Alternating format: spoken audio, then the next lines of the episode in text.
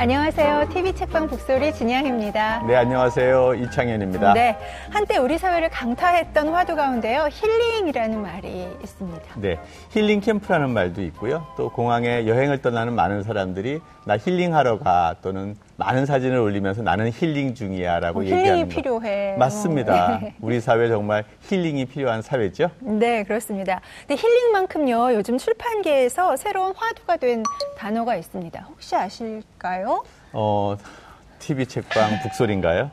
제발 그렇게 되게 간절히 바랍니다. 예. 요즘 출판계의 새로운 화두가 된 단어는요, 바로 자존감입니다. 힐링이 몸과 마음의 치유라면 자존감은 몸과 마음을 들여다보는 데서 출발했다라고 말씀드릴 수 있는데요. 오늘 우리 사회의 자존감 열풍을 불러온 베스트셀러 자존감 수업 그리고 저자를 모셨습니다. 먼저 화면으로 소개해드리겠습니다.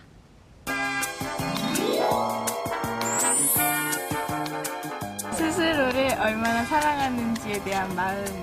나를 사랑하는 마음이라고 생각하는 잘 믿는 정도. 자기 자신에 대한 애정인 것 같고. 거울인 것 같아요.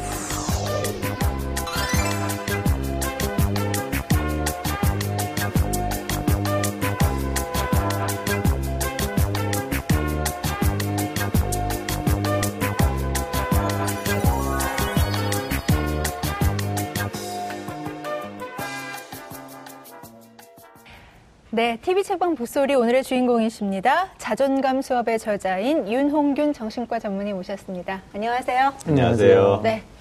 지난해부터인가요? 대형 서점의 베스트셀러 1, 2위를 줄곧 놓치지 않고 있는 책이 네. 오늘 우리가 함께 읽을 자존감 수업인데요. 네. 어떻게 그 인기를 실감하십니까? 아니 제가 주로 병원에서 진료하는 일상을 계속 하고 있다 보니까 어, 실감이 잘 안 났었는데 오늘 여기 오니까 좀 실감이 나는 것 같습니다. 네, 예. 예. 저도 이 책 보니까 자존감 수업. 하루에 하나 나를 사랑하게 되는 자존감 회복 훈련이고요. 네. 이게 또 백세 기념으로 해서 당신은 세상에 하나뿐인 네, 소중한 존재다라고 써놓은 손글씨도 있고요. 네, 네. 그런데 백세, 그 쉬운 기록이 아닌데요. 왜 백세까지 이렇게 베스트셀러가 됐다고 생각하십니까? 어, 뭐 자기 자신을 사랑해야 된다. 또 자존감이 상당히 중요한 명제다. 그것에 대해서는 많은 분들이 상식처럼 이제 알고 계시게 됐는데 주로 저를 찾아오시는 분들은 도대체 어떻게 해야지 자기 자신을 사랑할 수 있는지 구체적인 방법을 좀 알려달라는 분들이 많으셨거든요. 그분들하고 같이 이런 시도도 해보고 또 저런 시도도 해보고 거기서 괜찮았던 것들은 또 다른 분들한테도 적용을 같이 해보고 그래서 모여진 자료들이 있다 보니까 구체적인 방법을 제시했던 게 많은 분들의 관심을 좀 받은 것 같습니다. 사실 말이 백세지요. 이거 정말 어마어마한 거잖아요. 그렇죠. 네. 근데 정말 대단하시다 싶었는데 이유가 있습니다. 2013년부터 개인 블로그를 통해서요 닉네임 윤 답장으로 끊임없이 심리 상담을 해오셨어요. 네, 그만큼 독자들하고 아주 친근한 과정을 오래 겪으셨다라는 생각이 들거든요. 근데 저는 너무 재미난 게 네. 아이디가 윤 답장이란 말이에요. 네, 네. 이 답장이라는 게 끝없이 독자와 호응하는 그러니까 이른바 네. 쌍방형적 소통을 했기 때문에 이 네. 책이 가능했던 게 아닌가 생각이 드는데요. 아, 요즘은 사실 답장을 일일이 다 못 해드리고 있어가지고 네. 그 닉네임 쓰는 게 좀 상당히 죄송하기는 한데 네. 그냥 처음에 제가 블로그 시작할 때만 해도 뭐 대략적인 병의 개요 같은 것만 음. 알려드리고 자세한 거는 병원에 와서 상담하세요. 그런 글들이 되게 많았었거든요. 네. 거기서 조금 더 탈피를 해서 웬만하면 솔루션, 해결책을 좀 제시를 하자라고 생각하면서 답장이라는 닉네임을 쓴게 음, 좋은 결과를 맞, 맞은 것 같습니다. 네. 네. 또 하나가 이게 이 책을 딸들을 위해서 썼다 네. 이런 대목 보니까 네. 아 우리 딸이 우리 아빠는 뭐 하고 있나 이런 생각할까 좀 걱정도 되기는 하지만 네. 특별한 계기가 있었나요? 어, 제가 책 계약을 한 지 얼마 안 돼가지고 교통사고를 한번 당했습니다. 그래서 뭐 큰 사고는 아니어가지고 생명에는 지장이 없었는데 응급실에서 이렇게 누워서 생각을 해보니까 어, 이렇게 정말 갑자기 한순간에 나의 신변에 문제가 생길 수도 있겠다 생각을 하게 됐어요. 그런데 제일 아까운 게 제가 정신과 의사 되겠다고 결심하고 책 읽고 훈련하고 좋은 스승님들한테 배웠던 여러 가지 기법들이 있는데 그거를 정말 사랑하는 가족, 아내나 딸들한테 하나도 못 알려주고 이 세상을 떠날 수도 있겠다는 생각이 드니까 빨리 그것부터 좀 정리를 해서 글로 남겨놓으면 어, 나중에라도 아이들이 읽고 아, 아빠는 이런 생각을 하면서 훈련을 했었구나 그렇게 받아들일 수 있을 것 같아서 어, 동기가 강화가 되니까 음. 글도 좀 빨리 잘 써지더라고요.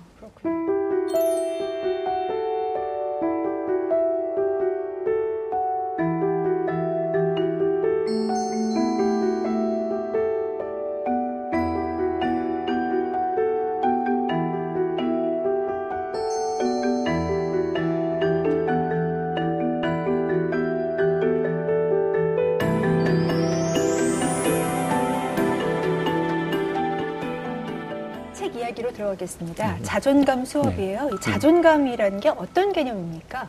그러니까 주관적으로 자기 자신을 평가했을 때 꽤 괜찮은 사람인지 아니면 좀 음, 능력이나 가치가 떨어지는 사람인지 높낮이로 평가를 한 개념입니다. 주관적으로 자기 자신을 어떻게 평가하는가.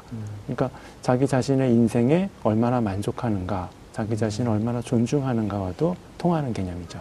그러니까 객관적인 것은 아니라 주관적이라는 그렇죠. 말이 포인트인 것 같고요. 네. 또 자신감, 네. 자만심, 네. 유사 용어가 많아요. 어떤 그렇죠. 차이가 있습니까? 그러니까 일단 자신감이라고 보면은 저의 어떤 능력, 내 능력이 한 70 정도다라고 생각을 할 때 상대적으로 그 일의 난이도를 평가해서 그 차이를 보는 겁니다. 그래서 제가 자존감이 괜찮더라도 상대적으로 그 일의 난이도를 너무 높이 평가를 해버리면 자신감이 떨어지게 되겠고 반대로 그 일의 난이도를 너무 낮춰서 보면 자신감이 올라가다 못해 너무 지나치면 자만심이 될 수가 있는 거죠. 아, 그런 상황을 자만심이라고 하는 것이군요. 그렇죠. 예. 네. 이 정신과 전문의로서 이제 그 전문 분야에 대한 책을 쓰신 건데요. 이 자존감을 선택하신 이유, 특별한 이유가 있습니까? 뭐 여러 가지가 있는데요. 제가 정신과 분야 중에서도 중독 치료를 하다가 워크숍을 갔다가 이 중독자분들이 다 자존감이 낮고 중독자의 중독 문제를 치료하려면 자존감이 회복되는 과정이 필요하다라는 얘기를 듣고 정말 뭐 머리가 둥 치는 그런 느낌을 받았어요. 보통 중독자분들은 고집이 되게 강하고 끝까지 자기 알코올 중독 아니라고 우기고 막 그러시거든요. 그런데 생각을 잘 해보니까 이 중독자분들은 아니 술 안 먹고 어떻게 사회생활을 할 수 있습니까? 그럼 아내가 화를 내는데 술 안 먹고 어떻게 합니까? 그런 말씀들을 많이 하세요. 그러니까 자신의 소통 능력이나 대인관계 능력이 떨어진다라고 미리 생각을 하고 알코올에 의존하시는 거거든요. 이런 거랑 비슷한 경우들이 뭐 취업을 준비하는 수험생들 같은 경우 또 뭐 부부 관계가 좋지 않은 부인들 같은 경우 그런 분들은 내가 내 인생을 잘 가치 있게 조절할 수 있는 능력이 떨어져 있다라고 보시는 분들이 있고 또 제가 겪었던 문제들하고 상당히 통하는 부분이 있었기 때문에 공감을 좀 할 수 있었습니다. 네. 뭐 중독자가 아니어도 그렇죠. 일반 사람들도 이러한 것들을 많이 위기를 겪을 것 같은데 네. 어떻게 극복해야 되나요? 그러니까 자기 자신이 능력이 떨어진다라고 생각을 하고 가치가 떨어진다라고 생각을 하면 그 일에 성공하기가 상당히 힘들어집니다. 그래서 시험을 칠 때도 내가 시험을 잘 못 칠 거야라고 생각하면 이 기억이 날 듯 말 듯한 문제도 기억이 안 나버리고 올바른 답을 적을 수가 없거든요. 그래서 일단은 자기 자신이 되게 괜찮은 삶을 살고 있다. 그런데 이게 좀 거짓말 같을 때가 있잖아요. 그래도 내가 최선을 다해서 나로서는 최선을 다하는 삶을 살고 있다. 이것을 확실하게 기억을 해두는 게 중요한 목표가 됩니다. 우리가 흔히 얘기할 때요, "허, 나 자존심 상해 이런 얘기 참 많이 하고 네. 나 자존감이 바닥까지 떨어졌어 뭐 이런 얘기들 많이 하거든요. 네네. 근데 과연 이 자존감이 떨어진 경우에 느, 이렇게 느끼게 되는 심리 상태, 분명히 네. 자존감과 자신감은 다르다고 말씀하셨으니까 네네. 그몇 가지 예를 좀 들어주시면 좋을 것 같아요. 예를 들어서 자존감이 떨어져 있을 때 공부를 하다 보면요. 이분들은 자신의 학습 능력이 낮다라고 생각을 하시거든요.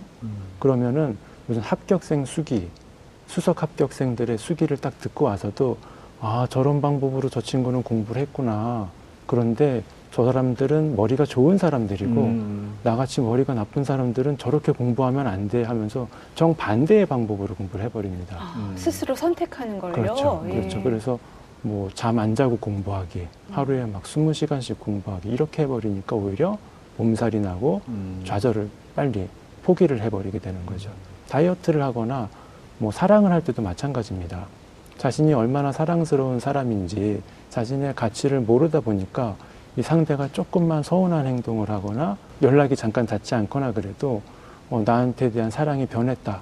아, 음. 이제 나를 버리겠구나. 이렇게 생각해서 집착하게 되고 의심하다 보니까 오히려 자존감 낮은 것 때문에 사랑이 잘 되지 않는 경우가 많습니다. 그러니까 보통 우리가 잘못된 선택을 하게 될 때 그 기인하는 기저의 생각은 자존감에서 기인한다라는 생각이 좀 드는데요. 그렇죠. 네. 그럼 반대로 네.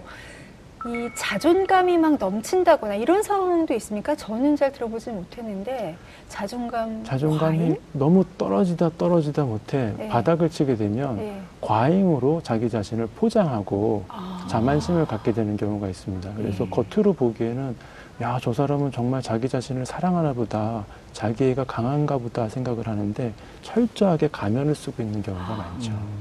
그러니까 자존감이 부족해도 문제고 과잉. 과잉이어도 문제고. 그렇죠. 근데 그게. 사실 네. 사람이 늘 웨이브를 타고 왔다 갔다 하는 거죠. 그렇죠. 음. 그런데 그게 70점 수준에서 왔다 갔다 할 것인지 뭐 30점과 90점을 왔다 갔다 할 것인지에 따라서 삶의 질은 좀 많이 달라지게 됩니다. 어쨌든 과잉의 그 영역은 포장이라는 거잖아요. 실제적인 그 자존감이 그렇죠. 있는 게 아니라. 네. 네. 과잉으로 너무 120까지 올라갔다. 음. 그러면 좀 정신적으로 문제가 있으신 경우가 많죠. 네. 참 이게 과유불급이라고 너무 많아도 문제고 또 너무 없어도 문제다 이런 생각들이 드는데요. 네. 결론적으로 사람들이 살아가는 데 있어서 자존감이 왜 중요한지 네. 한마디로 정리하면 뭔가요? 그 삶의 목표가 특히 현대인들은 상당히 다양해졌거든요. 음. 옛날에 저희 할머니 같은 경우는 오로지 삶의 목표가 배부르게 사는 거였습니다. 그래서 저만 가면은 무조건 먹을 것만 챙겨주셨거든요. 저희 아버지 세대로 넘어오면서 이원화가 됐어요. 학생은 공부하는 거, 어른들은 직장 다니는 거. 그런데 지금은 행복에 대한 갈망, 건강에 대한 갈망은 상당히 강해졌는데 이 행복에 도달하는 길은 상당히 다양해졌습니다. 네. 꿈을 이뤄야 되고 원하는 것도 해야 되고 여행도 아까 힐링 여행도 다녀야 되고 식도락도 해야 되고 너무 다양해진 거죠. 그런데 뭐든지 간에 꾸준하게 그 목표를 향해서 나아가야 되는데 이 자존감이 낮으신 분들은 어, 이 내가 가는 길이 맞나? 어, 저게 더 행복해 음. 보이는데 저게 더 건강해 보이는데 하다 보니까 가다 말고 가다 말고 하게 됩니다. 워낙 사회가 다양해지고 목표가 다원화되니까 자존감 없이 행복을 누리기가 상당히 어려워진 거죠.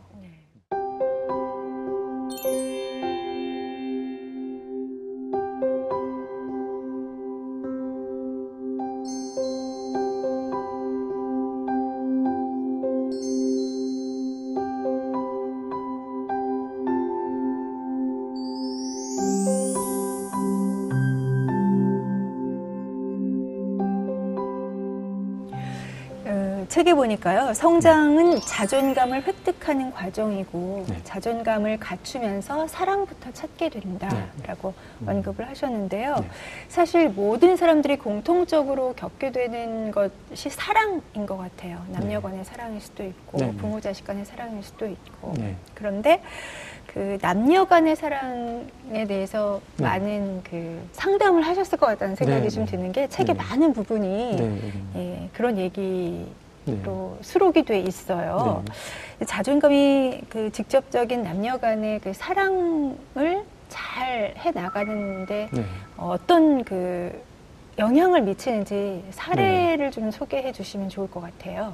일단은 제가 자존감의 상처를 받은 분, 받은 분들, 상처를 가지고 있으신 분들을 만나 보면은 결국은 다 사랑에 대한 상처더라고요.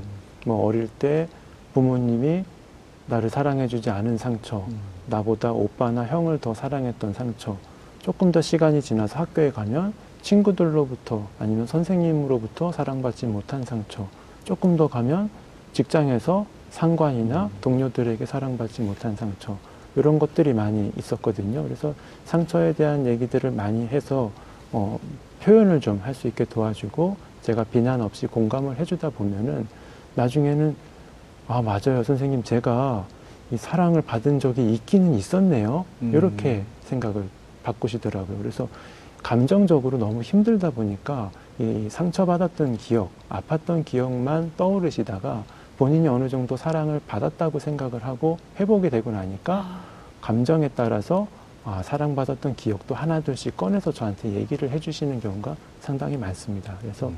상처를 받는 것도 사랑 때문에 받고 회복이 돼서 다시 찾게 되는 것도 사랑에 대한 좋은 기억, 기대가 되는 걸 많이 경험을 합니다. 네. 그러니까 사랑하는 관계를 네. 자존감과 결합시켜서 살펴본 것이다 이런 그렇죠. 얘기죠. 근데 결국은 부부 싸움은 이제 칼로 물베기다라는 얘기를 하면서 네. 되게 일상적으로 이해하면서도 네. 사실 부부 싸움이 좀 오래 지속되고 하다 보면 네. 서로 간의 자존감에 많은 상처를 주는 것이 사실인 것 같아요. 그렇습니다. 이런 것들 어떻게 이해해야 됩니까? 어, 뭐 전혀 다른 인생을 살다가 30년씩, 40년씩 따로따로 살던 두 분이 만나게 되면 의견 충돌이 있을 수밖에 없고 가치 관의 충돌이 있을 수밖에 없거든요. 그런데 대화를 하는데 어, 당신 나랑 생각이 달라라는 얘기를 할 수 있단 말이에요. 근데 이 톤으로 왜 당신이랑 나랑 생각이 좀 다르다 이렇게 말하는 거랑 음, 음. 우린 달라라고 얘기하는 거랑은 전혀 다르거든요. 음. 결국은 싸움과 대화의 차이는 상당히 미묘한 말투, 어, 진행, 대화 소통 방식의 차이입니다. 그래서 칼로 말에 이 가시가 돋친 말이 아니라 음, 따뜻한 대화로 의견 교환을 하다 보면 서로의 자존감도 보호해 줄 수 있고 의견을 공유할 수 있어서 좋을 것 같습니다. 네. 칼로 물베기가 물베기가 그만큼 쉽 고 자주 있다는 그러면서도 얘기가 아니라 위험하다. 그럼 위험성이 내포되어 음, 있다라는 그렇죠. 건 전혀 몸- 그동안 생각을 못했네요. 네, 많은 분들이 저한테 부부가 같이 오셔갖고, 아이, 뭐, 칼로 물백인데 어떻습니까? 라고 얘기하는데, 사실 상대방은 그 칼에 엄청나게 베인 거죠. 어. 그리고 책에는 또 그런 언급도 하신 것이 보통 이제 우리들이 당연히 싸운다 부부는 네, 네. 그리고 금방 화해하면 문제가 없다. 없다. 네. 관계에 훨씬 좋을 수도 있다. 이런 이야기들을 저희가 이제 상식처럼 알고 있거든요. 네, 네, 네. 근데 책에 보니까 사실 그것도 위험하다라고 그럼요. 말씀하셨더라고요. 네. 이 상처가 막 난 다음에 제가 이제 의사다 보니까 그런 개념을 생각을 하게 되는 것 같은데요. 피부에 막 상처가 막 났어요. 가시로 찔러가지고. 가시를 버렸어요. 그렇다고 상처가 아무는 게 아니잖아요. 음. 어, 가시는 버려서 다행이긴 한데, 그때 싸우는 동안 들었던 얘기들, 특히 부부 관계는 서로가 서로에 대해서 너무 잘 알다 보니까 이 사람이 어떤 얘기를 들었을 때 가장 가슴이 아픈지를 알고 있는 거죠. 음. 그래서 그거를 찌르고 올려놓고 아프게 만든 다음에 화해를 한들 음. 그때 받은 상처, 마음의 상처, 뇌의 상처는 아직 아물지 않고 쌓이는 경우가 많습니다. 음. 네, 네. 오늘 이후로 가슴에 새겨야 될 얘기가 예. 부부는 부부 싸움은 칼로 물베기가 아니라 네. 심각한 상처를 준다. 그렇죠. 뭐 이렇게 네. 얘기를 해야 그리고 되겠네요. 그것을 바라보는 자녀들은 이 하늘 두 쪽이 갈라져 갖고 서로 막 싸우는 음. 느낌이거든요. 그러니까 어른들은 자기들끼리 싸웠다가 화해했다고 생각하지만 자녀들이 느끼는 공포는 상당히 셉니다. 네. 부부 싸움을 하더라도 언쟁을 하더라도 아, 이 사람의 자존감만큼은 건드리지, 말자. 않고 당신은 정말 괜찮은 사람인데 음. 요것만 좀 고쳐줘. 이렇게 음. 얘기하는 거랑 음. 너는 원래 그런 놈이야 라고 얘기하는 거랑은 전혀 다르거든요. 음,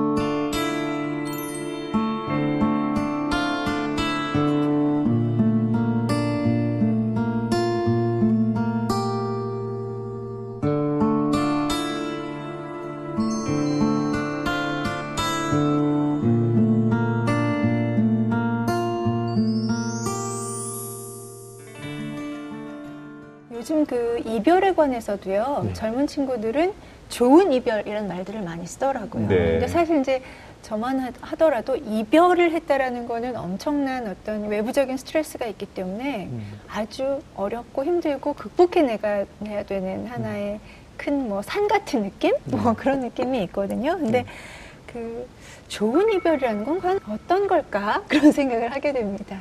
일단은 이별하고 사람하고 사람이 멀어지는 것만큼 힘든 일이 없습니다. 그래서 이별하고 나면 엄청나게 마음이 아픈데요. 네. 옛날 같은 경우는 대가족에서 살았기 때문에 음. 어, 큰 언니 저렇게 도도해 보이는 큰 언니도 이 남자친구랑 헤어지고 나면 엄청 힘들어지는구나. 아 저렇게 항상 밝아 보이는 둘째 언니도 이 남자친구랑 소개팅이 잘 안 되면 엄청 힘들어하는 걸 알았거든요. 그런데 이제 혼자 자라다 보니까 음. 이별을 하고 난 다음에 어, 나만 나약해서 이렇게 아프다고 생각을 하시는 경우가 많아요. 아, 아닙니다. 나한테만 있는 일이야 이렇게. 그렇, 죠 네. 나는 마음이 약해서 자존감이 약해서 이별이 이렇게 힘든 거야라고 오해를 해버리시는 거예요. 그렇지 않죠. 사람하고 사람하고 헤어질 때, 특히 사랑하는 사람하고 헤어질 때는 한 3일 정도는 뭐 정말 너무너무 힘들고 한 2주 정도까지는 뭐 의욕도 떨어지고 우울감이 찾아올 수밖에 없습니다. 그런데 그거를 나만 나약해서 힘들다라고 생각하면 오히려 더 길게 가더라고요. 그래서 어, 내가 이별을 한 거는 정말 마음 아픈 일이지만 이렇게 마음이 아픈 걸 보니까 정말 사랑을 하긴 했었구나. 음. 유치한 선생님의 시처럼 음. 어, 사랑하였으므로 행복하였네라. 음. 그렇게 받아들이는 과정이 필요할 것 같습니다. 네. 책에서 보니까 너무 아픈 사랑은 사랑이 아니었음을 네. 이런 네, 네, 네, 네. 대중가서 가, 네. 가요의 제목도 네. 차용을 하셨던데요. 네, 네. 네. 근데 결국은 사실은 주변을 보면 네. 좀 잘못된 만남 같은데 네, 네, 네. 사실 헤어짐의 절차가 너무 고통스러워서 그렇죠. 그걸 결정하지 못하는 경우도 있는데 네. 어떻게 보세요? 그러니까 나는 이 사람하고 헤어지면 혼자가 일단 되잖아요. 네. 난 혼자가 되는 거를 견딜 수가 없어. 음. 어, 왜 나는 약하니까 음. 누군가 항상 있어줘야 돼. 나는 외로움을 견딜 수 없어라고 음. 생각해버리면 정말 안 맞고 서로 상처 주고 힘든데도 이 이별을 못 해내는 경우가 있죠. 네. 중독 얘기를 잠깐 했었는데, 음. 어, 담배 없이 내가 어떻게 살아? 음. 어, 어, 술 없이 어떻게 살아? 어, 술하고 이, 이별을 못 하는 거죠. 음. 어, 난술 없이도 살 수 있어. 음. 음, 담배 없이도 심호흡하면서 스트레스를 감당할 수 있어 하게 되면 음. 끊을 수 있듯이 어, 연인 관계도 마찬가지입니다. 네. 오늘 저희가 이제 자존감 수업 책과 윤홍균 정신과 전문의와 말씀 나누고 있는데요. 좀 생생하게요. 우리 그 시청자들께서는 어떠한 자존감 관련해서 예, 그 걱정거리가 음. 또는 고민거리가 있는지 저희가 좀 여쭤봤거든요. 거리에서 만난 시민들은 어떤 이야기를 해주실지 화면 잠깐 보시겠습니다. 보통 남하고 비교를 하면서 기준점을 남한테 잡을 때 이제 시험 같은 거 봤을 때 다른 친구들보다 못 봤을 때 일, 일이나 이런 데서 어떤 성과가 좀 없었거나 좀 인정받지 못할 때가 아무래도 취업이라는 그 작은 바늘 구멍 같은 취업이 주변에서 보면 다들 힘들어 하더라고요. 다 고민이 그 취업이고. 네. 네, 참 비디오 내용 보니까 여러 가지 생각이 드는데요. 어, 대학에 있다 보니까 이제 학생들이 구직 과정을 겪게 돼요. 네. 구직 과정에서 이력서 한 100장 보내고 나면 이 아무도 응답이 없고 네. 갈 직장도 없고 답답은 하고 이렇게 되면 자존감이 많이 떨어진다라는 생각들이 드는데 사실은 시대적인 고민이기도 한데요. 네. 이런 고민들 제가 들으면 어떻게 답변을 해줘야 됩니까? 저 같은 경우는 좀 사과를 하는 경우가 많습니다. 왜냐하면 이 친구들이 좀 공정한 사회에서 경쟁을 하고 음. 어, 열심히만 하면 이런 산업 저런 산업 좀 다양한 산업에서 일을 할 수 있도록 사회를 좀 만들어 놨어야 되는데 그 이게 안 되는 안 되어 가는 저도 보면서도 그냥 제가 살기 개인적으로 살기 바빠가지고 사회에 관심을 가지지 못해서 이 친구들이 더 힘들어하는 것 같아서 참 기성세대로서는 미안하다. 어, 그거는 우리 기성세대가 판을 잘못 음. 만들어 놓은 거니까 자책은 좀 하지 마시라. 음. 아, 그건 당신 탓이 아니니까 음. 차라리 나를 탓을 하시고 음. 자책은 좀 하지 맙시다. 그렇게 얘기를 드립니다. 네. 그럼 그게 도움이 되나요? 자책할 네. 왜냐하면 너무 많은 곳에서 네. 이제 열심히 그렇죠. 했는데 잘 안 됐는데 네. 네. 가 노력이 부족해서 그렇다, 음. 나약해서 그렇다, 우린 더 힘들었다 이런 말만 들었거든요. 네. 사실은 그런 공격을 좀 자제하고 음. 젊은 청소년 청년들은 상당히 사실 건강한 자원이 많기 때문에 그렇죠. 비난만 하지 않고 공감만 해줘도 회복을 좀 빨리 합니다. 네. 아유, 그 청년들을 만났을 때 비난을 어떻게 하겠습니까? 근데 실제적인 사례들이 상당히 많을 텐데, 네, 많으실 텐데, 어떻습니까? 지금, 어, 우리 사회를 살아가는 그 청년들의 자존감 수준? 네. 네. 네, 전문가로서 어느 정도라고 평가하실 수 있겠습니까? 어, 그런데 이제 어느 순간부터는 자존감이 낮은 것 자체도 하나의 흉이 되어가는 것처럼 음. 뭐 단점처럼 느껴지는 경우가 많아서 뭐 청년들의 자존감이 높다 낮다라고 얘기하기는 조금 저도 예의가 아닐 것 같고요. 어쨌든 사회가 다양해지고 또 SNS를 통해서 비교가 상당히 많아지고 불경기, 불황, 실업률 높아지고 이런 상황상 이 자존감의 위기다. 음, 위기다. 그리고 위기는 찬스니까 음. 그리고 위기를 잘 극복하면은 오히려 성장할 수 있는 동력이 될 수도 있겠다. 그렇게 보고 있습니다. 일단 추수와 청년들이 자기 문제로만 네. 환원시켜서 네. 자괴감을 느끼고 또 네. 자살로 이어지고 이런 것들은 막아야 될 것 같고요. 네. 자존감을 회복할 수 있는 구체적인 어떤 그 방법들을 네. 좀잘 알고 제시할 수 있고 그렇죠. 함께 할 수 있는 네. 예, 그런 방법들을 좀 배웠으면 하는 바람이 개인적으로 저도 들고요. 네. 책에 좀 함께 네. 이 읽고 어, 함께 이야기를 좀 네. 나눴으면 공감했으면 네. 좋겠다 하는 부분이 있어서요. 네. 제가 좀 읽어드릴게요. 어, 책 89페이지인데요. 나는 대한민국의 직장인들이 직장과 직업, 꿈을 좀 더 명확하게 구분했으면 한다. 나처럼 직업에는 만족하지만 근무하는 직장에는 불만이 있을 수 있다. 반대로 직업은 별로지만 지금 일하는 직장은 좋을 수도 있다. 그러나 직장과 인생은 분리해야 한다. 우리는 직장에 출근하기 위해서 사는 게 아니기 때문이다. 직장이 우리 삶의 전체가 아니다. 직장이 마음에 들지 않는다고 현재 자신의 인생까지 불만족스럽게 만들어서는 안 된다. 회사에서 조금 잘 나간다고 타인의 자존심을 함부로 짓밟아서는 안 되는 것과 같다. 우리는 직장에 출근하기 위해서가 아니라 퇴근 이후의 삶을 위해 살아간다. 저는 정말 많은 분들이 공감을 하셨을 것 같은데요. 근데 사실 이렇게 실천하기는 너무 힘든 것 같아요. 일과 직업 그리고 꿈을 분리한다? 네. 그거 쉽지 않은 것 같아요. 우리 사회에서. 이런 경우가 있습니다. 네. 평일날 저한테 오시는 분인데 항상 그 찌들은 얼굴, 스트레스에 완전히 파묻혀서 지내는 얼굴로 오셔갖고 항상 표정이 어두우신 거예요. 그래가지고 상담을 하고 약을 드리고 다음 주에 오셔서 또 찌들은 얼굴. 그랬었는데 이분이 하루는 출장을 갔다 오시다, 오시느라고 평일날 못 오셨어요. 그리고 토요일날 오셨어요, 오전에. 그런데 완전히 다른 얼굴을 하고 오신 거예요.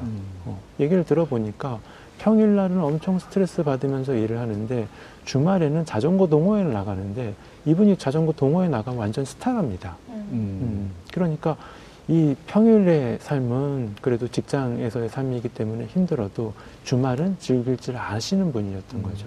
그런 것을 착안을 했을 때 그래 한 7시까지 출근하고 직장을 다니는 동안은 스트레스를 받는데 집에 가서 이게 분리가 안 되면 집에 가서도 계속 그 생각을 합니다. 업무는 어떻게 해야 되나, 음. 부장님은 어떻게 해야 되나, 상무님은 어떻게 해야 되나. 집에 가서도 계속 그 스트레스를 안고 있는 거죠. 이걸 명확하게 분리를 하려면 퇴근하는 길에 뭔가 좀 워시아웃, 내 음. 스트레스를 씻어내는 시간이나 장소를 정해두는 게 좋습니다. 그저 같은 경우는 어, 지하철 한 정거장을 좀 미리 내립니다. 음. 그래서 한 정거장을 막 뛰어가든지 음. 자전거를 막 타면서 가요. 그래서 시간은 한 5분, 10분 더 걸릴 뿐인데 어, 집에 가는 동안은 이제 직장인으로서 윤홍균이 아니라 음. 아빠로서의 윤홍균이 돼서 들어가는 거죠. 음. 그래서 어, 가는 동안 핸드폰만 요즘 많이 보시는 분들이 음. 계신데 그러면은 좀 같이 그 스트레스를 안고 가시는 경우가 많아서 네. 핸드폰을 좀 내려놓고 음. 사색을 하신다든지 독서를 하신다든지 아니면 좀 빨리 집으로 뛰어가신다든지 해서 분리하면 나는 요거는 요 시간에 분리를 한다. 음. 그런 어떤 관습을 만들어 놓는 게 좋을 것 같습니다. 너무 좋은 얘기 같은데요. 근데 참이 책을 보면 네.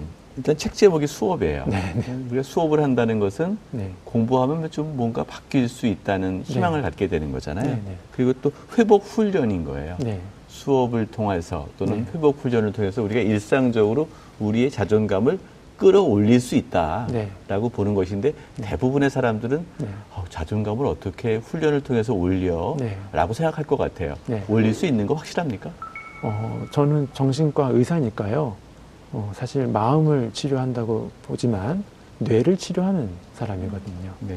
어, 그러니까 결국은 간에 좋은 운동, 간에 좋은 음식을 많이 먹으면 간이 회복되듯이 음. 뇌에 좋은 활동을 많이 하면 뇌가 건강해지고 음. 뇌가 건강해지면 자연스럽게 자존감도 같이 건강해지는 네. 거죠. 우리가 그럼 하나하나 좀 수업을 구체적으로 네. 들어가기 위해서요. 네. 질문을 좀 그 저희가 나눠봤습니다. 네, 네. 일단 우리가 자존감 회복을 위해서 네. 나를 긍정적으로 평가하기 위해서 좀 버려야 네. 할 것들. 네. 네. 그런 것부터 좀 짚어볼까요? 네. 첫 번째는 자기를 비난하는 습관입니다. 음. 음, 어, 나를 이제부터 나를 비난해야지, 나를 비판해야지 이렇게 자기 비난을 하시는 분은 없으세요. 음. 어떤 식으로 비난하시냐면 나는 왜 이럴까?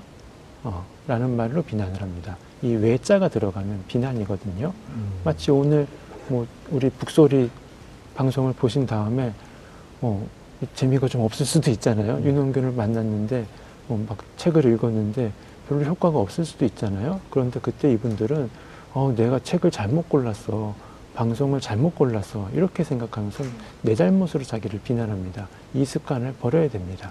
그리고 두 번째는 감정을 꾹꾹 눌러놓는 분들이 계세요.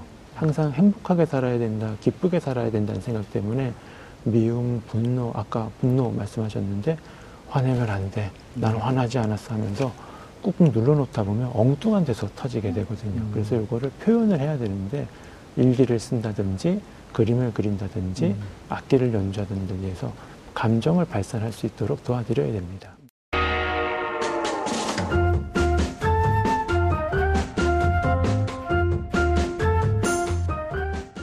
또 이제 여기 두 번째 보면은 네. 실천의 문제인데요. 네, 네. 자, 자존감을 회복해야 돼요. 네. 많이 떨어졌어요. 네, 네. 자, 어떻게 하면 자존감을 올릴 수 있는 네. 세 가지 실천 방법 네. 일단은 우리가 아무리 노력을 해도 뭔가 잘못한 일들이 생깁니다. 음. 그럴 때는 무조건 본인한테 괜찮다라고 격려를 해줘야 됩니다. 괜찮다. 네. 네. 마치 사랑하는 자녀가 시험에 떨어질 수도 있고, 뭐 사랑하는 사람하고 이별을 했을 수도 있거든요. 음. 그때 괜찮다라고 얘기를 해줘야 되듯이 우리 스스로한테도 괜찮다라고 얘기를 해줘야 됩니다. 그렇지 않으면 아까 얘기한 자기 비난, 나는 왜 그랬을까? 나는 왜 이 모양일까? 자기 비난을 하게 되거든요.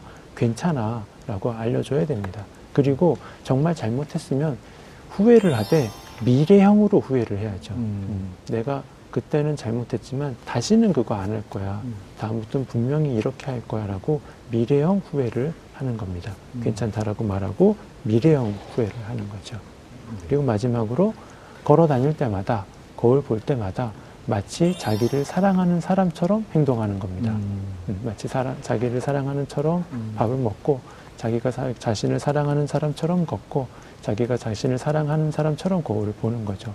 행동을 체면을 나- 스스로를 사랑하는 걸로 자기 그렇죠. 체면을 걷는 거네요. 먼저 행동부터 하는 겁니다. 행동. 그래서 행동을 하다 보면 네. 생각과 감정이 따라오기 때문에 뭐 원인을 분석해서 어떻게 한 다음에 나중에 자신을 사랑하는 게 아니라 음. 지금 당장 이 순간부터 자신을 사랑하는 행동을 먼저 하는 거죠.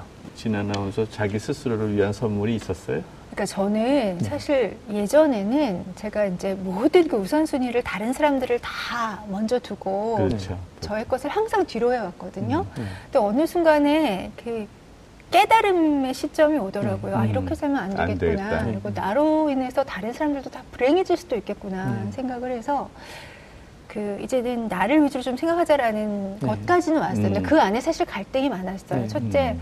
어, 나는 타고난 노예 근성을 갖고 있나부터 음. 시작을 음. 해서 그렇게 행동하면 난 너무 이기적인 거 아니야? 음, 그런 그렇죠. 예, 그런 비난을 받게 되는 거 음. 아니야? 뭐 네. 이런 고민도 있고 그래서 음. 사실 지금 말씀하셨지만 그 과정으로 가기까지가 네.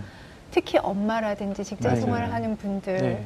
또 아니면 이렇게 좀 관계에 있어서 원활하지 않은 네. 분들은 상당히 어렵 다고 네. 저는 생각을 해요. 그렇죠. 그럼에도 노예- 불구하고 네. 내가 노예 근성이 있는 거 아니야? 음, 괜찮아. 음. 음. 어, 그렇지. 내가 이거 사도 괜찮을까? 괜찮아. 괜찮아. 아. 네, 네, 네. 그러니까 이기적인 것 같아. 괜찮아. 좀 이기적이어도 괜찮아. 그렇게 요즘에는 좀 이기적인 것도 괜찮아도 그렇죠. 유행이던데요. 그렇죠. 네. 오히려 자기 자신을 비난하고 채찍질하는 것보다 음. 인정받고 수용했을 때 더 발전한다는 거죠. 더 네. 성숙한다는 네. 거니까 본인 자기 자신을 조금은 합리화시켜줘도 괜찮습니다. 이기적인 게 다른 사람들한테 다 이렇게 어떤 나쁜 것들을 그렇죠. 밀고 나만 아니고. 좋다는 게 아니라 그렇죠. 그러니까 네.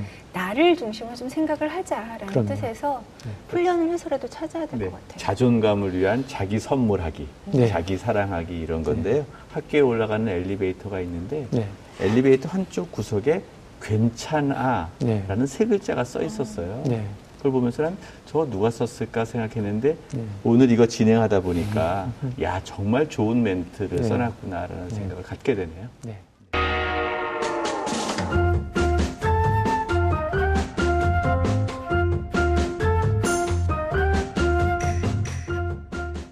어, 저도 이 자존감 수업이라는 책도 쓰고 강연도 하는 전문가이지만 사실은 저도 자존감이 떨어질 때가 많습니다. 그리고 한때는 저도 이 제가 제 인생에서 제가 제일 불쌍하고 어, 제가 제일 못난 사람이라고 생각한 적도 많이 있었거든요. 나는 자존감이 매우 낮은 사람이었다. 의과대학을 다닐 때 유급을 당한 적이 있다. 물론 낙방이 처음은 아니었다. 과학고등학교 입시에 실패한 적도 있고, 대학 입시에도, 심지어 재수학원 입시에도 떨어졌다. 의과대학 낙제는 그 중에서 제일 견디기 힘들었다. 인생의 경로 자체를 수정해야 하는 게 아닌가 하는 회의가 밀려왔다. 그때 나는 매일 술을 마셨고 담배와 게임에 빠져 지냈다. 후배들과 함께 학교를 다닐 생각을 하니 암담했고 스스로에게 창피해서 가족들도 피해 다녔다. 아침이 되면 친구들은 학교로 가고 나는 PC방으로 출근했다. 그곳에서 밤을 새우고 새벽이 되면 몰래 귀가했다. 당구장에서 밤을 보내거나 친구들과 포장마차를 전전하다가 동이틀 무렵 고양이처럼 들어오길 반복했다. 그 밖에도 수차례 방황과 절망을 거듭하며 자존감이 바닥으로 떨어지는 경험을 했다. 어찌 보면 내 인생은 자존감을 무너뜨렸다 일으키기를 반복하는 과정이었다고 해도 과언이 아니다. 누구보다 깊은 열등감에 시달리며 뒤처지는 기분, 포기하고 싶은 마음, 중독에 빠져 희망을 놓고 싶은 충동에 사로잡히곤 했다. 그런데 어떻게 버티고 버티다가 정신과 의사가 됐는데 이 저를 찾아오시는 분들이 자존감 낮은 얘기를 하시면은 너무 공감이 되는 거예요. 음. 맞아요, 맞아요, 맞아요. 그 말도 못 하잖아요, 음. 그거. 어, 나도 맞아요. 그랬어요. 어, 맞아, 맞아. 나도 그거, 나도 옛날에 게임 중독이었어요. 이렇게 얘기를 하니까 이분들은 상당히 예민하셔서 이게 연기인지 진심으로 나오는 공감인지를 다 파악을 하세요. 그러니까 정말 나중에는 제가 자존감이 낮고 그 인생의 터널 같은 시기가 있었기 때문에 오히려 이분들하고 공감도 더 잘 되고 많은 분들로부터 사랑도 받는 작가 겸 의사가 됐단 말이에요. 그래서 누구나 인생에서 이 터널 같은 시기를 겪기는 겪으실 건데 이게 영원한 터널은 없더라. 결국은 터널은 끝날 테니까 그때까지 괜찮아라고 얘기도 좀 해주시고 어, 운동도 좀 해두시고 몸을 건강하게 유지하시기를 바랍니다.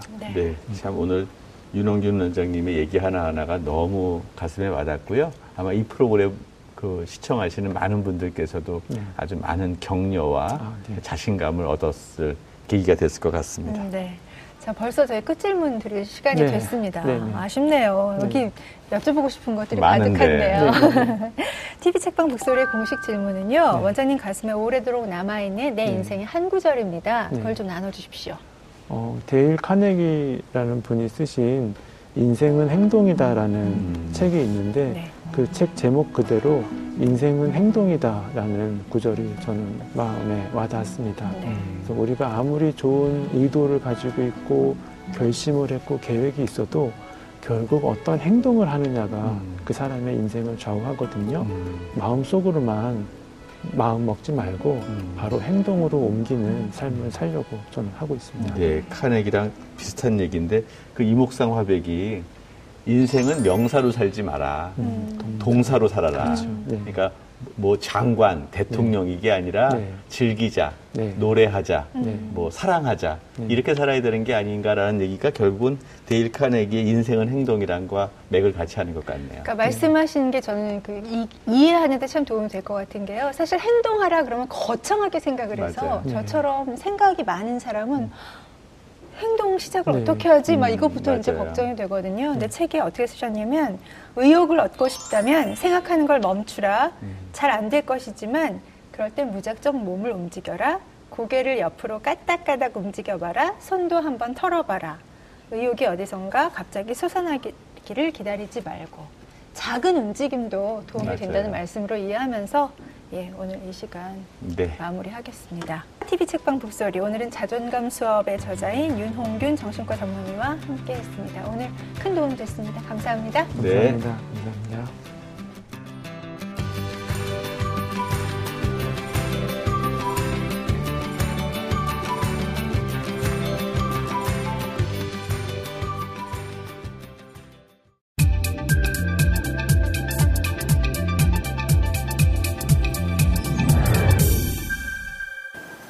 안녕하세요. 부소리 시청자 여러분들. 저는 기타리스트 조정치입니다. 너무 몰골이 이상하죠?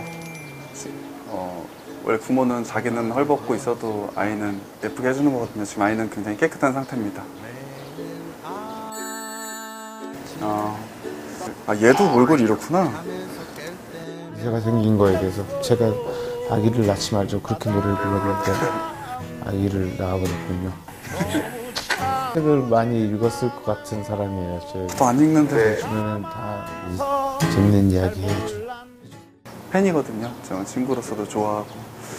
또 근데 이렇게 또 부담스러운 걸 저한테 근데 좀 착각한 것 같아요. 전 제가 책을 많이 안 읽는 사람이어가지고 제가 소개해드릴 책은 김영하 작가님의 산문 어, 읽다. 뭐 제목에서도 유추할 수 있듯이 이 독서에 관한 음, 내용이 있더라고요. 왜 읽는지 그리고 읽는 게 어떤 의미인지에 대해서 좀 자연스럽게 풀어내신 것 같아요. 일단 취득하게 된 계기는 어, 일단 직접 저에게 보내주셨습니다. 독자들과의 대화를 한 5일 정도 저도 또 좋아하고 가까운 위치에 계시길래 어, 정인이랑 같이 찾아갔죠. 이러저러한 얘기도 나누고 좀 좋은 시간 보냈어요. 근데 또 기억해 주시고 이렇게 책도 저희한테 보내주셔가지고 예. 개인적으로는 저처럼 책을 잘 안 읽는 사람들에게 좀 추천을 해드리고 싶은 게 진짜 마지막에 읽은 소설이 어, 어, 기억도 안 나네요. 소설도 그렇게 좋아하지도 않아요. 근데 이 책을 다 보고 나서 아, 소설을 읽고 싶다. 라는 생각을 좀 했어요. 꼭 무언가를 어, 경험해야 된다라고 생각하지는 않거든요. 예. 마침 이 김영하 작가님도 그런 말씀을 하셨어요. 어, 하지 않는 것에 대한 자유도 존중을 해줘, 해줘 야 된다. 좋아하는 동생이기도 하지만은 뮤지션으로서도 존경하고요. 가장 제가 이 친구를 추천하게 된 이유는 이 사람이 무슨 생각을 하고 있는지 항상 궁금하거든요. 어, 싱어송라이터 홍갑이라는 뮤지션인데요. 오늘 저랑 얘기하면서 조금 아슬아슬하고 좀 답답했을 수도 있는데 오늘이 훨씬 더 좋았다는 느낌 홍갑을 만나면 받을 수 있을 겁니다.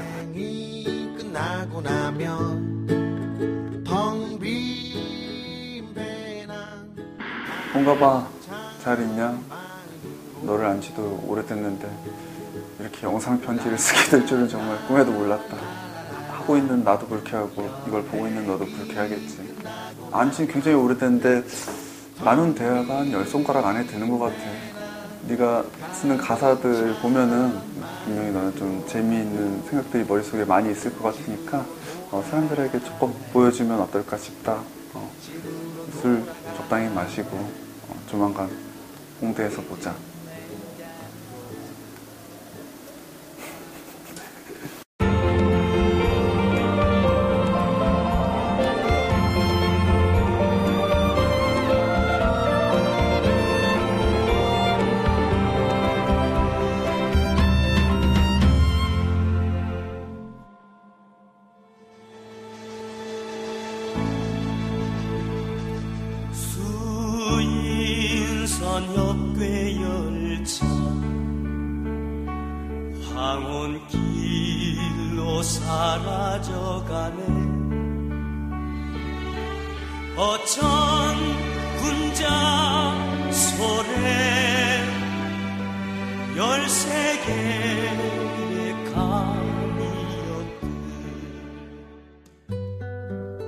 옛 열차에 대한 그리움을 쓸쓸히 노래하는 이 곡은 가수 김국환의 수인선 협괴 열차입니다. 협괴 열차는 실제로 수원과 인천 사이를 부지런히 오가며 서민들을 실어 날랐는데요. 지금은 사라졌지만 그 기억들은 윤후명 작가에겐 소설을 쓸 수 있는 영감을 제공했습니다. 이렇게 탄생한 것이 수인선을 무대로 1980년대 협괴 열차와 소래포구의 풍경을 감성적이면서도 세밀하게 그린 소설 협괴 열차입니다. 서민의 삶과 밀접한 관계가 있던 협괴 열차. 그 추억이 소래 역사관에 그대로 남아 있는데요. 모형으로 남아 접하는 협계 열차는 아련한 그 시절의 추억과 향수를 불러일으킵니다. 협계 열차 타봤어? 그녀가 느닷없이 물었다. 나는 무슨 물음인가 하다가 피식 웃고 말았다. 그걸 한번 타보고 싶어서. 여전번에도 틀어가고 부딪혀서 넘어졌다면서? 류는 흰 이를 드러내며 웃음을 지어 보였다. 그 열차가 그런 식으로 넘어지는 것이 어쩌다 없지 않았다. 그 말을 듣자 나는 불현듯 역으로 나가보고 싶다는 생각이 불끈 일었다. 그것은 욕망에 가까웠다. 소설처럼 실제로 협계 열차는 사고로 쓰러지는 일이 있어 뉴스를 장식하곤 했었습니다. 열차인데도 차사고로 쓰러진 이유는 크기가 작았기 때문인데요. 그래서 꼬마 열차라는 별명으로 불리곤 했죠.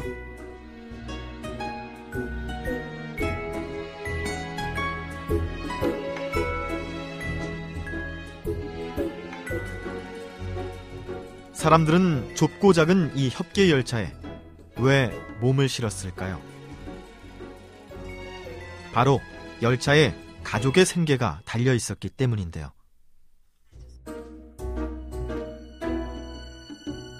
먹고 살기 힘든 그 시절, 우리 어머니들은 배에서 갓 잡아온 싱싱한 소래포구의 생선, 젓갈을 갖고 협계 열차에 올랐습니다.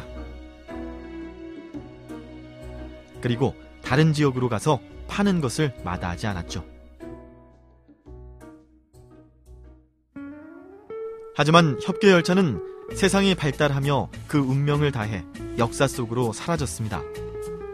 그리고 2017년 현재 쓸쓸히 남은 소래철교가 이곳에 협계 열차가 다녔다는 것을 말해주고 있는데요. 소래철교에 올라 그 옛날을 추억해 봅니다.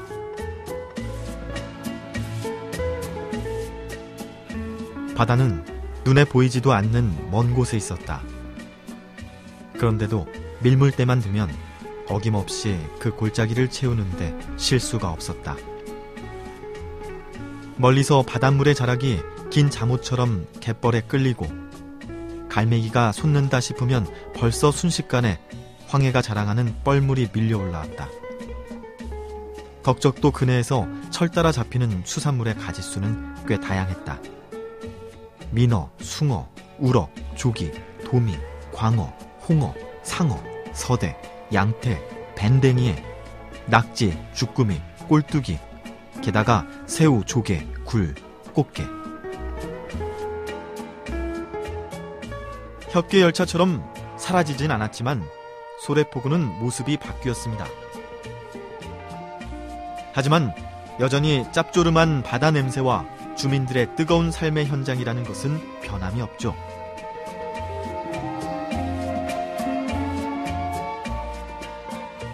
이제는 볼 수 없지만 시속 20km로 힘들게 달렸던 수인선 협계 열차.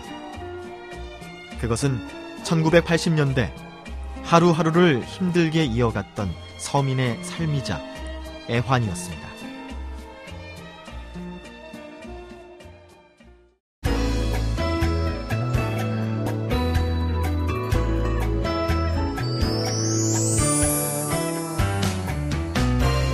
안녕하세요. 문학평론 쓰는 허입니다. 저는 학교를 오래 다니고 있는데요. 1990년대에 초등학교에 들어가서 지금은 대학원에서 국문학 박사 과정을 밟고 있으니까 20년 넘게 학교를 벗어나지 못하고 있는 상태입니다. 학교에 오래 다니면 더 똑똑해질 줄 알았는데 제 경우를 보면 그런 것 같지도 않습니다. 그런데 여기 학교는 하루도 다니지 않았지만 학교를 오래 다닌 저보다 똑똑한 청년이 있습니다. 올해 20살이 된 이마영 작가입니다.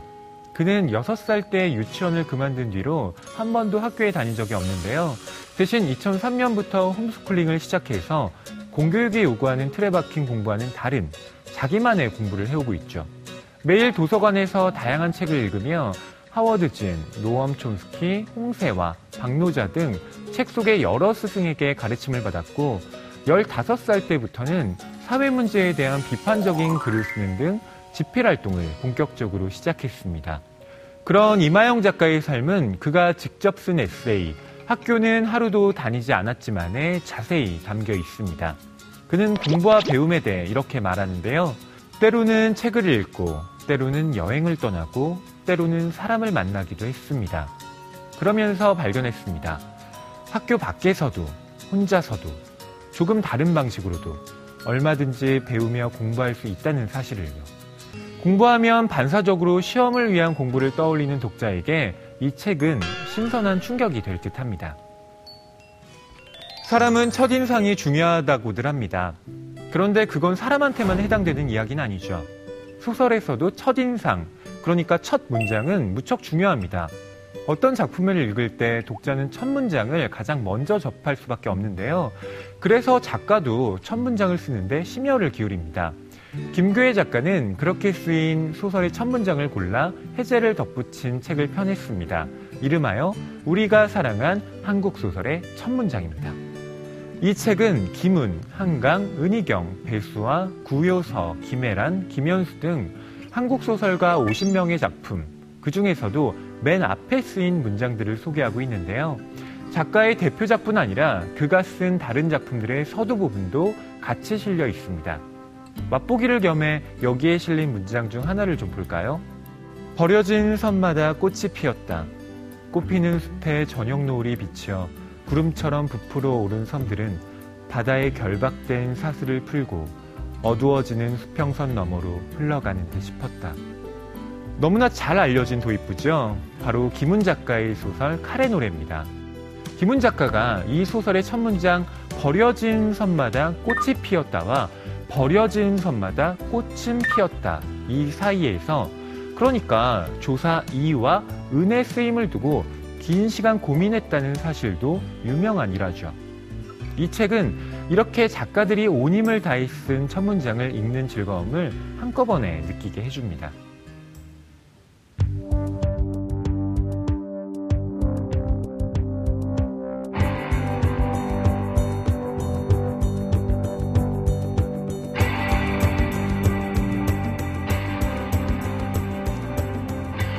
어떤 책이 베스트셀러인지를 알면 그 시대 독자의 열망이 무엇인지를 알 수 있습니다. 100쇄를 넘게 찍은 베스트셀러 자존감 수업은 우리에게 자존감을 지키기 위한 이론과 훈련 방식을 제안합니다. 하루에 하나 나를 사랑하게 되는 자존감 회복 훈련이라는 부제가 있는 것처럼 힐링을 위한 자기 수련서의 성격도 갖고 있습니다. 이처럼 현대인이 자존감을 지키려 열망하는 것에는 아마도 지금 이 시기가 어떤 때보다 자존감을 지키기 힘든 세상이라는 것을 반증한다고 할 수 있겠습니다. 사전적으로 자존감은 얼마나 자신을 사랑하고 만족하고 있는지에 대한 지표를 뜻합니다.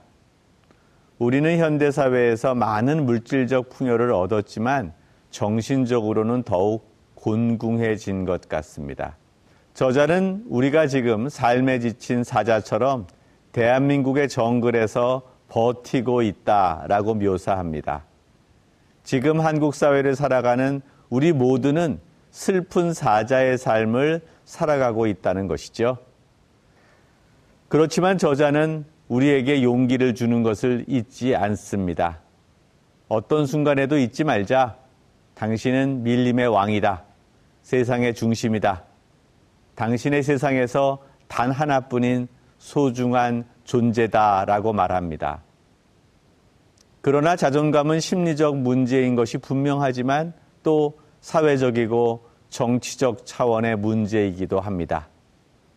사람들의 자존감을 지켜주는 사회 제도가 필요한 시점이라고 생각합니다. 오늘 방송 좋았나요? 방송에 대한 응원 이렇게 표현해주세요. 다운로드하기, 댓글 달기, 구독하기, 하트 주기. 더 좋은 방송을 위해 응원해주세요. 다운로드하기, 댓글 달기, 구독하기, 하트 주기. 기억하셨죠?